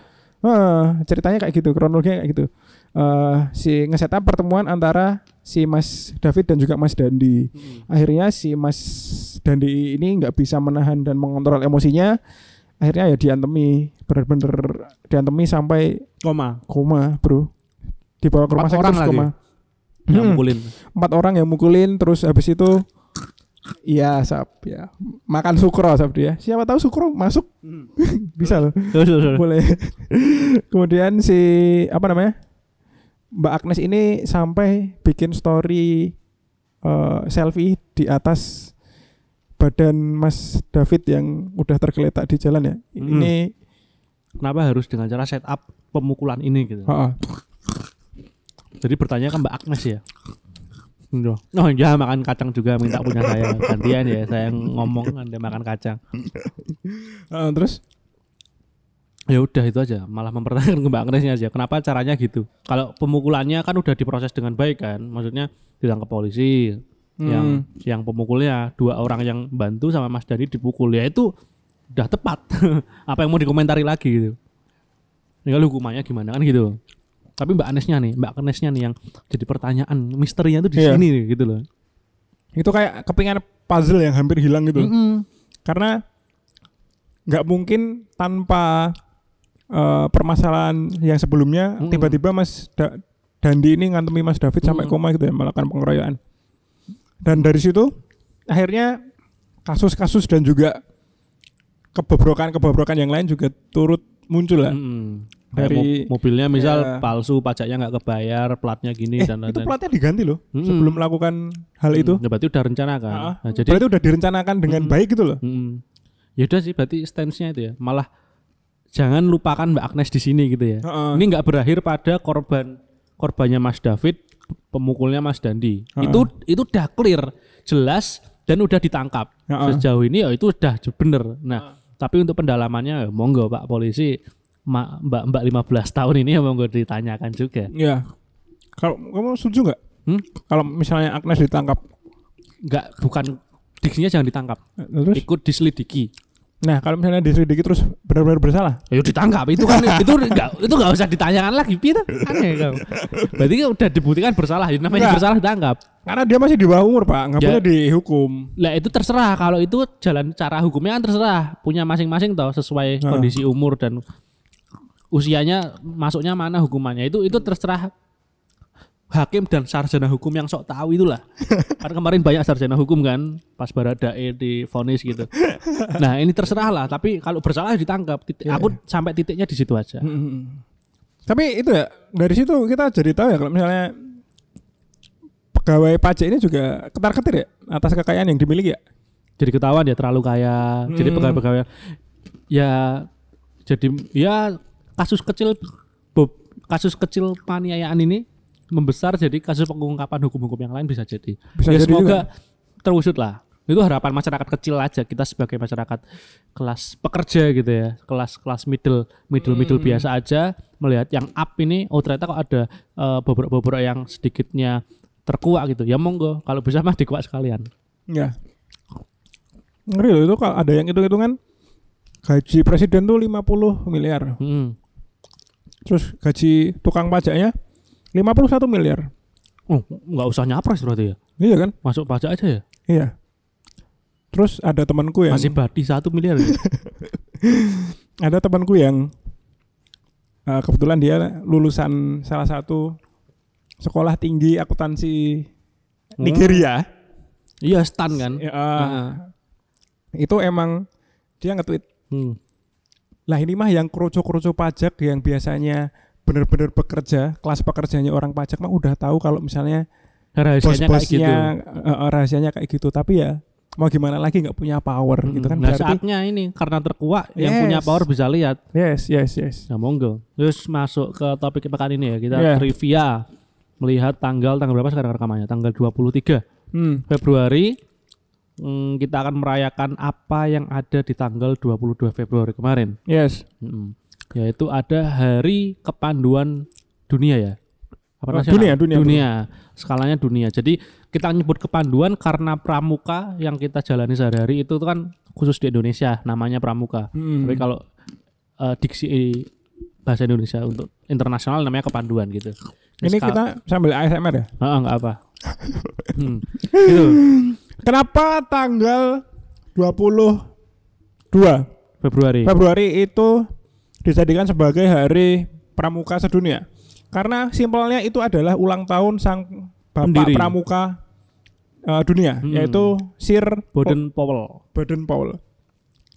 Eh, tapi kita nggak akan bahas tentang eh, Baden Powellnya lah ya. Hmm. Kita bakal bahas eh, pramukanya karena emang yang diperingati Hmm. sebagai ya Hari Pramuka Internasional. Tetap ada sih pengantar Boden Powell sebagai Heeh. dia kok bisa sih mendirikan Hmm. pramuka pada akhirnya gitu. Tapi kalau mungkin untuk eh, ke personalnya Baden Powell mungkin kita bisa bahas di minggu kedua kali ya Oke. tentang tarbiyah. Mungkin besok ataupun hmm, nggak tahu kapan. Hmm, jadi maunya si kita lah. Boden Powell ini seorang Londoner. Dia lahir di London ya. Hmm. 22 Februari tahun 1857 18 jadi emang lama dan secara singkat ya Boden Powell itu tuh bergabung pada pasukan Hussars atau tentara Inggris pas itu yang dikirimkan ke India terus pernah Afghanistan terus di Zulu dan Ashanti Ashanti aku nggak tahu di mana kalau Zulu Afghanistan India tahu Zulu itu di Afrika ya Ashanti itu di dekat Anang. Benar, sama sama Aurel. Enggak ada Aurel udah nikah ya. Lalu itu dia dinas tahun 1888 sampai 1895. Nah, terus eh, Boden Powell itu juga kerja sebagai staf pasukan kerajaan Inggris. Jadi emang ini banget ya. PNS banget ya, PNS Baden banget, tentara terus jadi orang kantorannya juga, jadi Mm. staf kerajaan Inggris. Dan menjadi kolonel pasukan berkuda di Afrika Selatan. Itu waktu penjajahan. Yes. Nah, dan beliau juga terkenal dulu pernah eh, ngepung kota di sana itu 127 hari kekurangan makan dia. Jadi jadi eh, kemampuan bertahan hidupnya teruji lah. Nah, Hmm. terus dia itu karena udah jadi PNS sudah selesai ya perangnya, kemudian udah masuk ke ke staf kerajaan, dia membuat buku yang judulnya Aids to Scouting atau tujuan tu- AIDS itu apa? Bantuan ya? AIDS itu apa ya? Bantuan. Kalau Hmm. kalau kalau di Amerika kan ada tuh presiden AIDS kan pembantu presiden artinya. Hmm. Berarti mungkin ini bantuan ya. Mungkin lebih ke tuntunan gitu ya. Tuntunan. Tuntunan. Pedoman. Pedoman, bener. Pedoman, pedoman. AIDS to scouting. Scout itu artinya mengintai kan. Jadi, Yes. eh, pedoman untuk mengintai. Jadi gimana buku ini diciptakan untuk tentara Inggris tadinya. Hmm, Untuk gol- golongan tentara lah militer. Heeh. Gimana caranya bertahan hidup dan dengan tujuan mengintai musuh. Jadi tujuannya itu ya kemenangan perang. Hmm. Bertahan hidupnya eh, finishnya itu untuk perang gitu. Heeh. Nah, kemudian buku ini tuh berisinya ya menjelajahi hutan, terus kecakapan tertentu di hutan, terus memperoleh eh, sumber daya alam, terus bagaimana meng, apa ya men- bersosial dengan tokoh masyarakat setempat, terus mengenali jejak, pokoknya cara bertahan hidup dengan simple apa dengan dengan dengan cara yang lebih simpel lah karena dia udah rangkum menjadi satu buku. Hmm. Nah, di buku itu karena dijualnya juga secara bebas, bebas, Hmm. itu ada sekelompok pemuda Hmm. 21 orang pemuda nih cowok-cowok dengan nama kelompok Boys Brigade brigade cowok eh, brigade, brigade cowok ya berarti ya artinya ya Hmm. Nah, Jadi itu memang 21 orang cowok ini ya kayak circle. circle circle Sa- Satu circle tapi isinya 21 orang yang Hmm. memang hobinya mungkin hiking dan juga Hmm. survival ya. Hmm. Nah, eh, ke 21 orang ini yang bernama Boys Brigade ini itu tuh setelah membaca buku yang dikeluarkan oleh Baden Powell ini kemudian nantangin Hmm. nantangin dan mengundang si Baden Powell ini untuk membuktikan apakah benar kalau misalnya buku ini buku ini benar-benar bisa dipraktekkan Hmm. dalam eh, kehidupan nyata gitu loh. hmm, Nah, kemudian ternyata pada tanggal 25 Juli 1907 heeh. selama 8 hari peserta perkemahan melakukan pengembaraan merap- menerapkan isi buku Aids for Scouting bersama Baden Powell. jadi si Pak Baden Powell diundang sama bocah-bocah ini mau ya Iya. Dan dia Oh. ingin membuktikan bahwa ini tuh bukunya berdasarkan ya apa yang saya alami dan saya lalui Hmm. dalam kehidupan nyata Hmm. pas saat uh, jadi tentara gitu Ah. kan. bisa diaplikasikan. Hmm. Pak Baden Powell ngomong gitu. Nah, uh, pengalaman dalam perkemahan tersebut dicatat setiap hari. Nah, pada akhir perkemahan, catatan tersebut dikumpulkan menjadi satu satu oleh Baden Powell dan dijadikanlah sebuah buku dengan judul Scouting for Boys yang diterbitkan pada tahun 1907 eh 1908. tahun depannya setelah kemah jadi Iya. kemah 8 hari jadi buku ya dalam artian kan berarti eh, ini nggak semua hal baru kan. Tentu ada yang tadinya bukunya itu diperuntukkan untuk tentara. Mm-mm. Kemudian ini ada satu circle nih, Heeh. satu circle mas-mas yang gabut mungkin, yang suka hiking, suka Hmm. survival terus. Ya ini ada buku yang mungkin eh, hipotesisnya oke nih. Hmm. Gimana kalau kita buktikan? Nah, gimana kalau kita ngundang yang bikin buku? Nah, Hmm. ternyata mau beneran diundang. hmm, Dia datang, kemudian mereka juga terus melakukan survival selama 8 hari. Ternyata bener bisa Hmm. dipakai terus. dan Baden Powell dapat inspirasi lah. Heeh. Mending bukunya dimodifikasi biar bisa dibaca dan dipraktekkan oleh mas-mas biasa, nggak nggak harus tentara, Nah, Hmm. disesuaikan lagi gitu. Nah kemudian eh, geng tadi si Boys Brigade itu Hmm. itu mengubah namanya menjadi Boy Scout. Yes, bocah jadi pengintai. Bocah pengintai. Yang lama-lama di sini ada perubahan arti kata ya. Scout yang kalau secara diksi Inggris itu kan ya artinya mengintai tadi. Nah, meng- mengintai, mengamati, Mm-mm. melihat juga di sini bisa. jadi kosakata yang menggambarkan kegiatan tadi, kegiatan ah, bertahan hidup dan eh, high- Kepramukaan lah. keperamu- iya kepanduan gitu malah jadi ganti arti. Mm-mm. Nah, eh, kemudian karena si suksesnya buku yang kedua ini, Hmm. ini kemudian keilmuannya ini mulai berkembang. Dan Hmm. banyak juga orang-orang yang mulai penasaran dan ikut sama yang namanya Boy Scout tadi. Hmm. Eh, setelah itu, ini kemudian berdiri sebuah organisasi kepanduan Putri. Nah, ini sampai nggak terima nih yang cewek. Hmm. Lah kok nggak diajak? Kok nggak diajak? Nah, Soalnya si, si Boy Scout udah berkembang banget ya. Yes. Organisasi mulai didirikan tuh namanya Boy Scout, Boy Scout, Boy Scout gitu. Hmm. Yang cewek pengen juga ternyata. Ah, mereka bikin namanya Girl Guides. Hmm. Jadi kayak petunjuk bagi wanita gitu Hmm. untuk melakukan ya tadi kegiatan yang sama kegiatan yang tapi sama. Mm-mm. dengan penyesuaian gender tadi. Mm-mm. dan, dan- ini dibantu oleh adiknya si Baden Paul ya namanya Agnes tapi bukan Agnes yang 15 tahun yang Hmm. mungkin akan menjadi bajingan tadi. Oh, emang satu passion ya kakak adik ya. Bagus.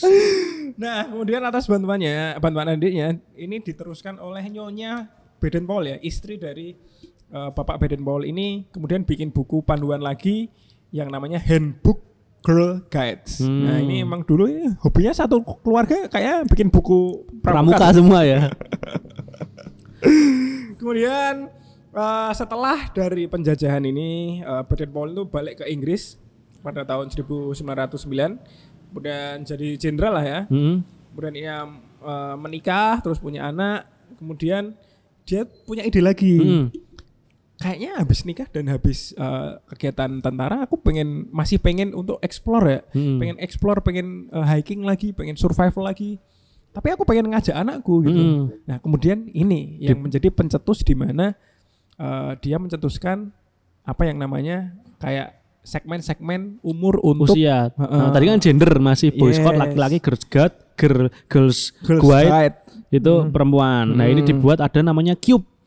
Yang artinya ya bisa Anak anak, serigala. serigala, anak singa ya anak Hmm. yang gede-gede gitu lah. Mm. Hewan-hewan pemangsa gitu. Nah, itu eh, untuk panduan untuk anak kecil. Yes. Eh, Scout untuk anak kecil. Oh. Nah, kemudian tuh 1918 uh, Boden Paul mulai membentuk yang namanya Rover Scout, atau kalau di sini namanya penegak. Nah, itu untuk yang usianya 17 tahun ke atas. Hmm. Yes. Hmm. Jadi untuk yang udah aktif dari Boy Scout tapi masih pengen aktif lagi namanya masuknya penegak atau Inggrisnya Rover Scout, Hmm. Rover Scout dengan bukunya ada namanya ada Rovering the Success. Nah, Uh, jadi Rover. Eh, emang si Baden Powell ini juga eh, hobi nulis kali ya. Jadi Hmm. dia eh, bikin eh, buku terus loh ada ide lagi terus bikin buku yang lebih eh, umum terus baru me- mendasar lagi dari yang Hmm. anak-anak, dari yang cewek, dari yang mungkin remaja, Hmm. dari terus ada yang pasca yang remaja ya, pasca udah pengen remaja. mau lanjut juga boleh gitu. mm, Nah, akhirnya hmm, pada tahun 1920 ini ini akhirnya para pramuka apa sih namanya panduan. panduan Ya scout, scout. para scout ini berkumpul di Olympia ya di London dalam acara Jambore Dunia yang pertama. Ini salah satu organisasi yang cukup sukses ya dibilang karena Dalam tempo 10 ta- 12 tahun kalau dari kemah pertama tadi. Mm, mm, mm.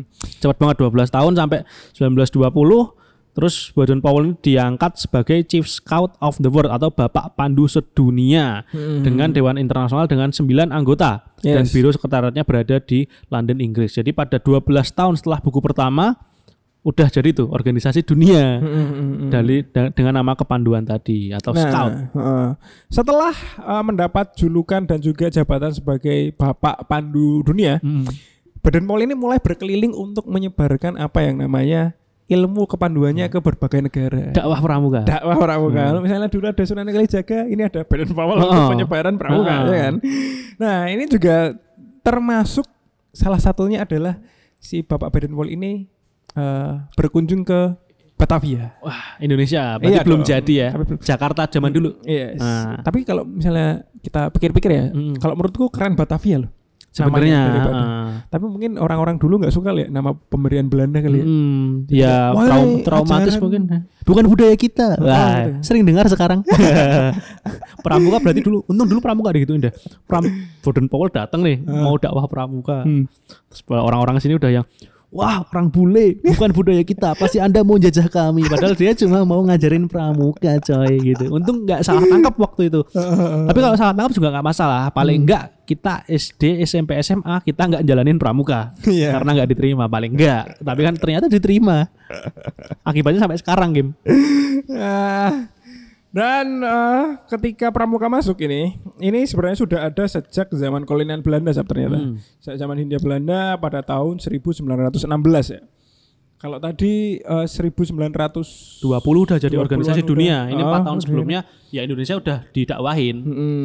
Nah, yang lucu dan yang unik adalah yang mendakwai pertama kali adalah Mangkunegara ketujuh Oh, yang di ya? Surakarta. yang nerima Boden Powell dengan baik terus disebarin ulang gitu ya. Mm. Mangkunegara tuh eh, apa ya? Kerajaan otonom di bawah kesultanan di Surakarta. Mm-mm. Jadi kayak ra- kerajaan di bawah kerajaan gitu lah. Aku juga bingung sebenarnya. Ya eh, bupati lah. Mm, bisa. Ya orang kerajaan Solo itu memprakarsai berdirinya namanya Javanse Pathfinder Organisasi Yes. atau organisasi kepanduan Java. Yes. Nah, setelah dari situ ini bermunculan juga gerakan-gerakan yang sejenis ya. Hmm, Ya dikelolanya juga macam-macam dari berbagai organisasi juga ada Hmm. Hizbul Waton, itu Muhammadiyah. Muhammadiyah, ada Nasional Pathfinderich, Itu ada Budi Utomo. dan Serikat Islam juga ada yang namanya Serikat Islam at Afdeling Pathfinders. Heeh. Kemudian ada National Islamic Pathfinder Itu yang dari Jong Islam Islam. Bon. Hmm. Heeh, Jadi itu. setiap organisasi ormas pada saat itu punya bentuk kepanduan sendiri ya. Hmm. Hmm, Dulu aku ikutnya yang Hizbul Waton tuh cukup aktif. ya, saya pramuka biasa Hmm. aja. itu dulu tuh eh Kiai Haji Ahmad Dahlan itu Hah? di Masjid Gede, lapangannya depan itu loh. Hah. Kalau kamu mau siaran Pelataran. lewat situ ya. Itu tuh lihat lihat yang punyanya Budi Utomo. Lihat terus iri kayak bu- bukan iri ya kata kosa katanya itu tuntunanku masa Sanksi, sanksi. Eh, pengen Ah. pengen kayak ih kok bagus ya kok rapi ya kayak gitu nah terus kenapa kok Muhammadiyah nggak punya juga harusnya buat sesimpel itu. Nah ini karena banyaknya organisasi yang mulai bermunculan pada akhirnya eh, pada tahun 1923 ini ada yang namanya National Pathfinderage Organisasi atau NPO di Bandung. Hmm, jadi untuk menyatukan ya organisasi yang Eh, beda salah salah. Sorry sorry sorry. Di Batavia di Lebur. Jadi semuanya Hmm. ini dilebur menjadi satu. Indonesia National Pathfinderage Organisasi atau Hmm, INPO pada tahun 1926. Oh, oke. Jadi eh, 10 tahun setelah dakwah tadi. Yes, yes, dan, yes, yes, yes. dan ini bukan dalam artian menyatukan semua itu enggak, enggak diseragamkan, tapi lebih diwadahi. Mm-mm. Jadi tetap identitasnya masing-masing. Tadi Budi Utomo punya, Muhammadiyah punya, Syarikat Mm. Islam punya. Mm-mm. Itu enggak apa-apa punya sendiri, tapi diwadahi gitu ya. Mm-mm. Jadi satu lewat si Indonesia Pathfinder organisasi. Nah itu waktu zaman Hindia Belanda dan Hmm. namanya juga masih Pathfinder kan, masih Hmm. kepanduan gitu. Bener. Dan- dulu dulu aku rompi hawinya tulisan juga Pathfinder Muhammadiyah. Tapi gitu. keren Pathfinder ya. Ternyata iya. Setelah baca ini ternyata artinya ya kepanduan aja. Tak kira artinya apa kayak ganyang Belanda apa apa itu. Ternyata biasa aja artinya cuma pramuka. Nah ini eh, fast forward ya Hmm. pada tahun 1961 ini Bapak Presiden ini mengumpulkan tokoh-tokoh dari gerakan kepramukaan Indonesia. Kemudian eh, bilang kalau misalnya ini organisasi harus diperbarui karena memang juga sangat oke, Hmm. eh, positif juga. Hmm. Jadi emang harus diatur dalam tatanan negara Hmm. gitu. Terus kemudian eh, ini dikumpulin jadi satu yang info tadi, Hmm. yang bahasa Belanda tadi, Hmm. kemudian dijadiin satu yang namanya pramuka. Hmm. Tapi dari mana namanya pramuka? It- Ini cukup unik juga sebenarnya cerita. Ini nggak jauh-jauh dari kita ternyata. Hmm. Yaitu siapa? Siapa? Yaitu ada Sri Sultan ke Sembilan. Yes, usulan ke-9 Yang berguna itu ya. yang berguna iya. Semuanya. Semuanya. Sekarang Tapi skalanya beda-beda. Heeh. ya itu uh, mencetuskan apa yang namanya pramuka yang diambil dari poromuko sama Wah, apa, arti Jawanya itu apa berarti? Bentar ya, mana tadi? Uh, DTR, DTR, DTR, DTR. Wah, jadi Poromuko itu artinya adalah Nah ini kemudian Poromuko itu berarti pasukan terdepan dalam perang. Nah Waduh, sangat maskulin ya. sangat maskulin dan juga Tidak sangat- menggambarkan pelajar yang pramuka itu ya. Pasukan terdepan perang gila. Nah tapi juga namanya ya kata-kata bahasa itu kan arbitrer ya sudah seperti yang saya bilang. Hmm. Eh, pramuka ini diejawantahkan menjadi praja muda karana yang Hmm. berarti jiwa muda yang gemar berkarya. Singkatannya dimodif itu ya, biar Yes. lebih sesuai. Heeh. Nah, dan pada akhirnya tahun 61 pun eh, jadi ha- tahun yang pra- kepanduannya beda-beda, Pathfinder tadi banyak dijadukan dijadikan satu nama, bukan satu payung lagi ya, bahkan satu nama, satu entitas yang undang-undangnya sama, ada Trisatya, Tridharma dijadikan jadi satu ideologinya dengan nama Pramuka. Mm-mm. Oke. Dan itu tanggal 14 Agustus, tepatnya pada tahun 1961. Makanya kalau di Indonesia, hari kepanduannya adalah tanggal 14. Agustus. Agustus. Oh, itu diambil dari tadi ya penyatuan Pathfinder yang banyak tadi ya kepanduan. Yes, nah itu dari Baden Powell datang ke, ke Batavia, kemudian juga kemudian disambut sama eh, siapa tadi? Mangkunegaran. Mangkunegaran yang disambut di Batavia juga, terus kemudian disebarkan karena menganggap bahwa si pramuka ini asik dan mungkin Hmm. sangat berguna untuk apa ya namanya kegiatan anak muda yang positif gitu. Hmm. Nah setelah dari Jakarta ini Baden Powell ini kemudian kita balik lagi ke Baden Powell ya. Boleh. Nah karena udah cukup nih kayak eh, insight dari Indonesia gitu kan, Hmm. misalnya dari sejarahnya, dari eh, masuknya, kemudian dari nyebarnya, dari kenapa namanya, dari kepanduan kok bisa jadi pramuka. Nah ini kita balik lagi ke Baden Powell yang mempunyai misi untuk menyebarkan pramuka yang lebih jauh. Hmm. Ternyata dari Indonesia setelah capek berkeliling dunia ini, Baden Akhirnya, ini akhirnya dakwahnya selesai. dakwahnya selesai, dakwahnya selesai dan memilih untuk tinggal di daerah yang dia sukai. yaitu daerah jajahan Yes, Afrika, Afrika. tepatnya di negara Kenya. Kenya. Kemudian dia meninggal di sana di Kenya pada tanggal 8 Januari 1941. Nah, kenapa trivianya kok bisa tanggal 22 Februari dijadikan sebagai Hari hari kepanduan. kepanduan internasional karena memang ini dijadikan untuk memoir dan juga penghormatan kepada Sir Baden Powell karena beliau lahir di tanggal 22 Februari. Oke. Heeh. Ulang tahunnya Baden Powell ya dijadikan Yes. hari kepanduan internasional. Yes, kamu ada kenangan sedikit kenangan nggak? Kita cerita kenangan sedikit yang mungkin asik ataupun bajing tentang Oh, kalau pramuka. aku aktifnya tuh pas SMA, aliyah itu ikut di Waton. Heeh. Nah itu emang jadi pengurus, jadi emang setiap pekan hampir dua minggu atau setiap pekan itu ngajar anak SMP, ngajar aku, asem, asem koordinasi ratusan orang gitu loh, nggak dapat apa-apa ya, ya dapat kecakapan bicara Iya, dan ilmu lah. Kapan? Terus pernah aku kalau yang terkenang tuh tiga orang itu tuh jalan dari Mualimin Wirobrajan Hmm. muteri Gunung Sempu sampai Masjid Gede. tiga orang itu aku muterin malam-malam di Gunung Sempu dan tidak menakutkan. Selo ya, Hah? tapi Anda selo ya. Kalau enggak kan diantemi bos. gitu pilihannya itu. Kamu mau long march namanya long march ya kegiatannya. iya, long long march march. jalan dan diusilin aja di Gunung Sempu kuburan Cina atau diantemi. Itu pilihannya. Dan aku pernah di masa HAM itu yang jadi peserta jalan-jalan malam dan juga pernah yang jadi pengurusnya pas di Gunung Sempu. Jadi balas dendam Anda. Balas- Aku tuh bukan tipe yang kekerasan, tapi yang Usil, usil. Ya, aku lebih suka yang ketawa lah gitu buat ketawa itu pernah andalanku ya. Biasanya aku bawa konsumnya tuh eh, kopi bubuk renceng gitu loh. Nah, nanti malam-malam kelompoknya datang, ngantuk enggak, ngantuk enggak, ngantuk kak, gitu ya. Nanti langsung tak kalau ngantuk enaknya ngopi enggak tuh? Ya kak ngopi ngopi. Ya, anda telah terjebak pada kata-kata saya. Ya udah, terus tangannya tak suruh apa? Minta kayak orang minta itu loh. Terus tak kasih kopi bubuk. Nah silakan dijilat kopinya. Terus pada mau jilat kopinya enggak kak enggak. Lah katanya tadi enak ngopi gitu nggak tahu nggak sih? Main-main gitu. Terus terus "Eh, Tet, Tet, tapi saya kan nggak bilang kalau ngopinya di tangan sendiri. Silakan jilat tangan temennya. Gitu-gitu. Aku biasanya gitu-gitu Iya, tuh iya, iya. gangguin. terus tak suruh nulis nama di batu nisan gitu. Kalau yang mau tak hukum, kalau nggak mau tak hukum juga. ya Anda bajingan juga. ya. ya lumayan. saya adalah salah satu orang yang membenci pramuka dulu waktu SMA. ya. Kenapa? Karena dulu kan ceritanya uh, back, sedikit backstory aku adalah anak tonti. Anak tonti Ya, adalah hubungannya erat tuh sama pramuka Mayan tuh. justru kalau di tempat SMA aku adalah musuh abadi. Oh. karena karena kalau pas latihan tonti kan pasti skip pramuka kan. Oh, nek di punya aku biasanya bersinggungan. Soalnya anggota pramu anggota HW Hizbulaton atau Hmm. pramuka itu ya anggota tonti juga. Hmm. Biasanya eh, potongan lah, Oh, irisan, irisan. gitu. Kalau punya malah kebalikan ya. malah kebalikan. Jadi ya ada emang yang uh, Ada yang ikut- double juga ya. Oh, ada yang double tapi emang biasanya anak tonti itu dibenci karena nggak pernah berangkat pramuka. Hmm.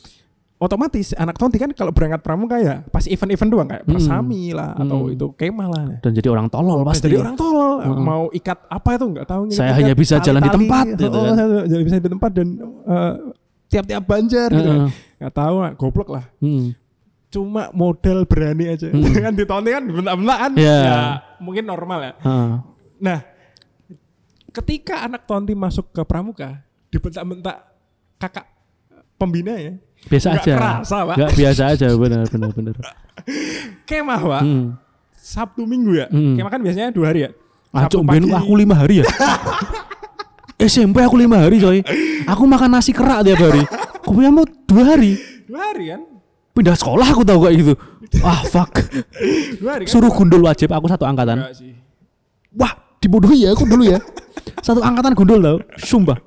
enggak aku enggak jadi coba ya Sabtu pagi berangkat kemudian acara malam eh dua Hmm. dua hari Hmm. Jumat habis Jumatan berangkat Hmm. dua hari dua hari Eh, tiga hari Tiga hari dua malam. Jumat Sabtu Minggu pulang Ya. Pokoknya itu nah itu kan beda ya malam Hmm. pertama itu jurit malam Hmm. ya biasa lah ya kayak tadi kayak kamu ya diisengin ya dibentak-bentak tapi nggak ada feelnya gitu loh Enggak. udah udah udah biasa kan dibentak-bentak jadi wah nggak ada apa-apanya bentak-bentakan Hmm. kakak DU lebih lemes daripada kakak DT kan Benar. Kemudian eh, malam kedua Hmm. malam kedua udah kayak ya mau perpisahan gitu kan bakar api unggun gitu kan Hmm. nah eh, pas acara ke SMA dulu eh, api unggunnya tuh disuruh tidur dulu jadi nggak langsung pas malam-malam jam Ya 4 jam ya. 9 gitu loh. Nanti dibangunin digugah. dibangunin jam 12 jam 1 terus Padahal dewe ora turu. ya itu Sopo ceritanya sopo sing iso turu ning tenda anjing.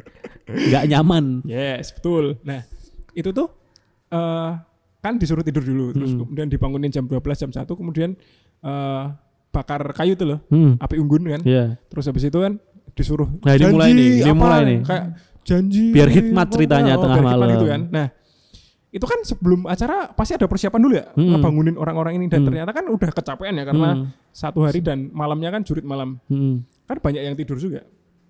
Kebetulan saya kan orangnya kreatif. Hmm. Ketika orang-orang dan teman-teman saya bawa ya entah jaket, selimut, apa pun itu saya bawa sleeping bag. Oke, nyam oh, enak ya, enak. Cukup cukup eh, kentara perbedaannya sama yang Ya, lain. betul. Nah, itu kan posisi kan tenda ya. Tenda kan gelap. Hmm. Nggak ada lampu dong malam-malam apalagi tengah malam kan dibangunin. Jadi kepompong pasti. Ya betul. Ketika kakak eh, kakak-kakak pembina ini muter Hmm. kemudian bangun bangun bangun bangun. ah. Saya menutup Hmm. saya menutup sleeping bag saya dan saya tidur, Pak. Bangun pagi ya. Nikmat, Pak saya. Teman-teman saya api unggun. Ada sesi AMT Hmm. menangis-menangis ditakutin kayak bayangkan Ah. gitu kan masih zaman kan dulu. Ah. Masih AMT. Sekarang masih sih. Cuma udah nggak peduli aja bedanya. Saya tidur, Pak. Saya cuma tidur gini tele- eh, apa? Eh, telentangan, Ah, telentang sambil eh, menyingkupkan tangan Ah. gitu ya. Sampai terang gitu berarti mataharinya. Iya, Pak. Pagi, bangun pagi, Pak saya. Eh, subuhannya gimana? Enggak, enggak, enggak jadi. Jangan itu dong. Eh, Nggak ada yang tahu kalau saya tidur, Pak. Karena Ah. saya benar-benar di Enggak sleeping kelihatan. Samping saya tas-tas gitu Hmm. kan. Banyak Kayak tas semua itu gitu. jadinya. Oh, kayak tas semua. Jadi mungkin nggak kelihatan Hmm. atau mungkin Mas pembinanya goblok aja, Hmm. nggak tahu. Hmm, tapi aku kalau pernah juga jadi pembina kan, aku Heeh. ya lagi-lagi pengurus tuh pas SMA gitu. Heeh. Ngadain kemah juga pernah. Aku malah support orang-orang koyo kowe. aku tuh males malah yang terlalu ambis dan gimana-gimana kayak iki wong santai enjoy iki malah suka. Aku. iya. Aku nggak suka tuh yang main watak, yang pura-pura sakit. Oh, Biar oh, istirahatnya nggak di tenda, istirahatnya di ruang UKS. oh, oh. Uh, ruang kesehatan lah intinya. Oh, oh. Itu selalu saya ganggu. Iya, Jadi iya, iya. datang kak, kak sakit, sakit apa, pusing atau pusing apa, langsung tak kasih obat. Padahal nggak aku nggak lapor anak kesehatan. Aku langsung kasih obat CTM turuo tangi-tangi tak kon melu meneh kegiatan. Itu teman saya ada yang Semua gitu. tak kasih CTM. aku nggak tahu efeknya apa ya. Tapi alhamdulillah sih pada nggak kenapa-napa. Ada yang suratan malpraktek ya. Iya. Semua ada tuh 15 orang tak kasih CTM. Teman saya, Ngantuk semua, Bos. teman saya satu regu, ketua regu. Yang otomatis dia harusnya lebih tahu dari saya dong karena Hmm. berangkat eh, kegiatan pramuka lebih sering daripada Hmm. saya yang anak tonti. Hmm. Nah, di kelompok saya ada tiga orang anak tonti. Hmm. Yang tiga orang lain ini adalah anak yang tidak tonti. Otomatis kalau misalnya eh, kegiatan pramuka, tiga orang ini yang cuma berangkat dan nyatat materi lah ini. Iya. Saya bertiga sama teman-teman saya yang tonti. Ini kalau dibentak-bentak kan sudah biasa ya. Ah. Jadi tidak takut apa pun. Ah. Teman saya yang ketua ini sebelum jurit malam mukanya sudah wah, hmm, Wah lah, ya. eh. Hmm, ya gitu lah. Anjing ya kan, Iya, gitu. Orang-orang yang tak kasih CTM tuh orang-orang gitu Mm, tuh. mm, mm. Terus kan masih ada berarti kan dua orang lagi yang Heeh. non tonti. non itu non tonti kan. Terus aku rundingan sama temanku. Biar iki gas lah. Ah, gas lah. Gas Oke, biasa iya, aja. Biasa wae. Hmm. Wes gas. Aku Di pos, Pak. Heeh. Siapa ini ketuanya? Siap ketuanya sakit. Siapa yang jadi ketua? Siap saya. Wih, jiwa kepemimpinan udah tinggi. Enggak, karena enggak ada yang mau Oh, aja. oh. Jadi eh, janjian Pak, pos satu siapa yang mau Hmm. jadi ketua? Oh, aku eh. Pos dua, Hmm. pos dua. Disuruh ngapalin dasar Dharma Pramuka, Pak. Hmm. Enggak hafal. Enggak apa-apa, enggak apa-apa. Kayak gitu paling cuma dihukum dikit-dikit kan, tipis-tipis. Iya, cuma dibentuk Aku tuh doang. kayak gitu malas yang jijik itu loh. Ya kayak aku tarik tangan ke tangan orang gitu. Tapi aku pas jadi peserta, diusulinya tuh lebih nyebelin tuh loh. Kayak makan permen apa? Permen blaster, terus permen gentian tapi yang mulut ke mulut gitu. Ah, ah, A- Aku tuh males jijiknya aja itu loh. Iya, iya, iya. Terus makan roti, ah. relate relate. relate rotinya tuh ya tadi Jilat dulu. jilat-jilat gitu gitu kayak bertahan hidup apanya bangsat ini mah mati keracunan wop Ah, ye ah, ah. nggak ada itunya gitu dan aku takutnya tuh kalau ditutup mata gitu tutup mata kan banyak ada tuh pos yang tutup mata Hmm. digeret-geret gitu Oh. Nggak takut takut digeret-geret tak uh, takut dihantam kan kita nggak nggak bisa menghindar ya Bisa siap-siap juga. iya aku uh, full kekerasan sekolahku uh, tidak apa-apa Nah, itu juga salah satu bentuk kritik ya. Mm. Kritik kita terhadap Mm. eh, oknum-oknum ya, lagi-lagi oknum ya, termasuk Anda juga, bajingan. aku nggak mukul gangguin Nah, Oh ini- sama ini, aduh satu lagi keusilannya selalu kulakukan bocahnya tak barisin. Ini Heeh. terakhiran aku apa nih? Heeh. Terakhiran bocahnya tak barisin. Terus kan itu kuburan Cina. Heeh. Tentu nama-namanya sulit, ya kan, ya kan. Terus eh, dalam satu menit, Heeh. ya kan gelap itu ya, Heeh. tengah malam kuburan Cina sempu. Eh, terus dalam satu menit kamu satu kelompok ini harus lari nyebar, terserah mau ke mana, Mm. tapi harus membawa tiga nama nisan yang ada di situ. Hmm. Nah, aku respect lagi-lagi bukan orang yang serius. Kayak ambis dia paling namanya Wong Fei Hung, Xi Jinping gitu. Aku malah malah kurang suka gitu kalau beneran. Aku tuh sukanya tuh yang eh, orangnya tuh improvisasi. Aku tahu kalau ini bohong. Masalahnya, kamu bohongin aku. Aku juga nggak hafal nama lis- nisan di sini. Aku cuma mau tahu, aku cuma main ketawa. Ada tuh datang. Jadi itu ada tuh eh, nama Kristen ditambah nama Jawa. Siapa? Christian Abioso. Bagus, bagus, bagus. Saya suka tuh. Ini siapa? Michael Dandi Sutomo. Iya bagus, bagus, bener, bener, bener. Aku suka nama-nama kombinasi yang ngarang gitu. ya itu. Bener. Harusnya tuh pra- pramuka tuh kayak gitu ya. Ya, dibikin asik, Iya. dibikin seru, dibikin apa ya? Yang bener-bener bisa eh, meningkatkan minat dan juga eh, apa ya? Keinginan orang untuk melakukan hal positif dalam pramuka. walaupun nggak bermanfaat tapi seru lah ya paling nggak. Iya. Paling enggak mereka mereka juga mesti tertawa senyum gitu loh kalau Iya, iya, dan nggak iya. tak apa-apain juga. Itu aku suka gitu. kan, seru kan? Maksudnya malam-malam kamu juga dapat ya mungkin keberanian kan kayak gitu kan juga keberanian juga diuji kan Bisa, bisa. Gak cuma klitih juga bro Bisa. Iya kan Paling ya di kuburan Cina tuh nemu apa tuh?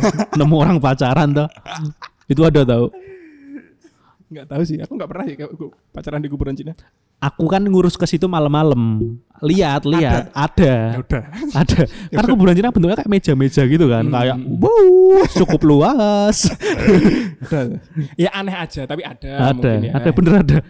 udah ya mungkin itu ya, ya Hmm. eh, salah satu kritik juga un- untuk kita yang mungkin eh, menyoroti oknum-oknum kepanduan ini yang mungkin hmm, melakukan kekerasan kali ya Hmm, kekerasan tidak menyenangkan kegiatannya gitu. tidak mencerminkan apa yang dicita-citakan oleh Sir Bodon Powell. yes Dan mungkin itu saja udah satu jam lebih 15 menitan lah. ya. Wah, Mungkin tumben molornya panjang. 10 menit atau mungkin Hmm. nanti dikat jadi satu jam mungkin Hmm. nanti saya usahakan. Dan uh, just in case you don't listen to us again, good morning, good afternoon, and good night. よろ